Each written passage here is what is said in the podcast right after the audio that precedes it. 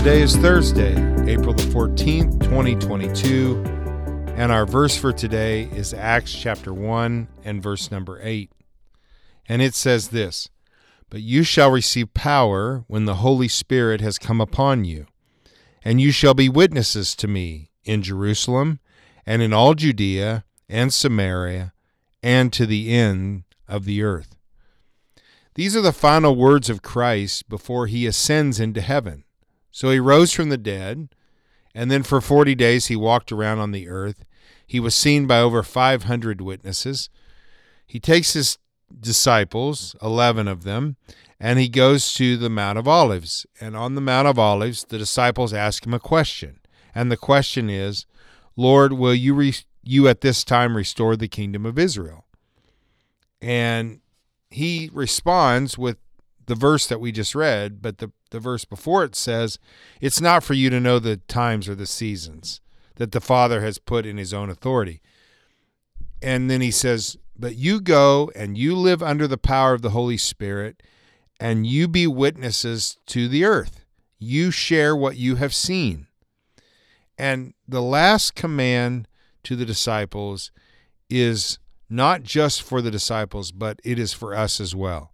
It's so easy in life to get caught up in what does the future hold? What's going to happen five years from now or 10 years from now? When's Jesus going to come back? And we can get obsessed with these things. And I think we miss why we're still here. We are here to be empowered by the Holy Spirit to do things that are outside of the norm of culture. And we are then to share how we did it, which is we did it because of Christ. We're to be witnesses.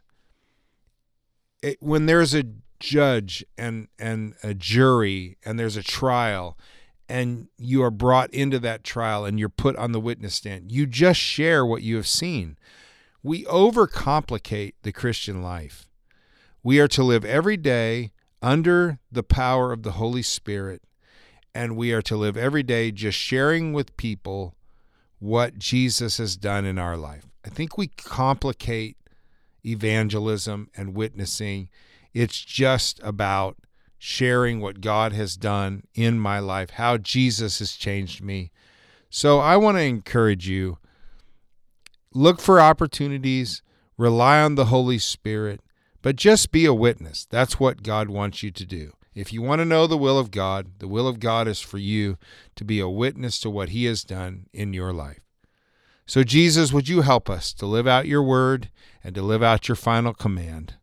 Help us to not complicate life, but live a simple life that's reliant on the Holy Spirit and sharing with others what you've done in our life. We pray this in your name, Jesus. Amen. Have a great Thursday, everybody. I'll talk to you tomorrow.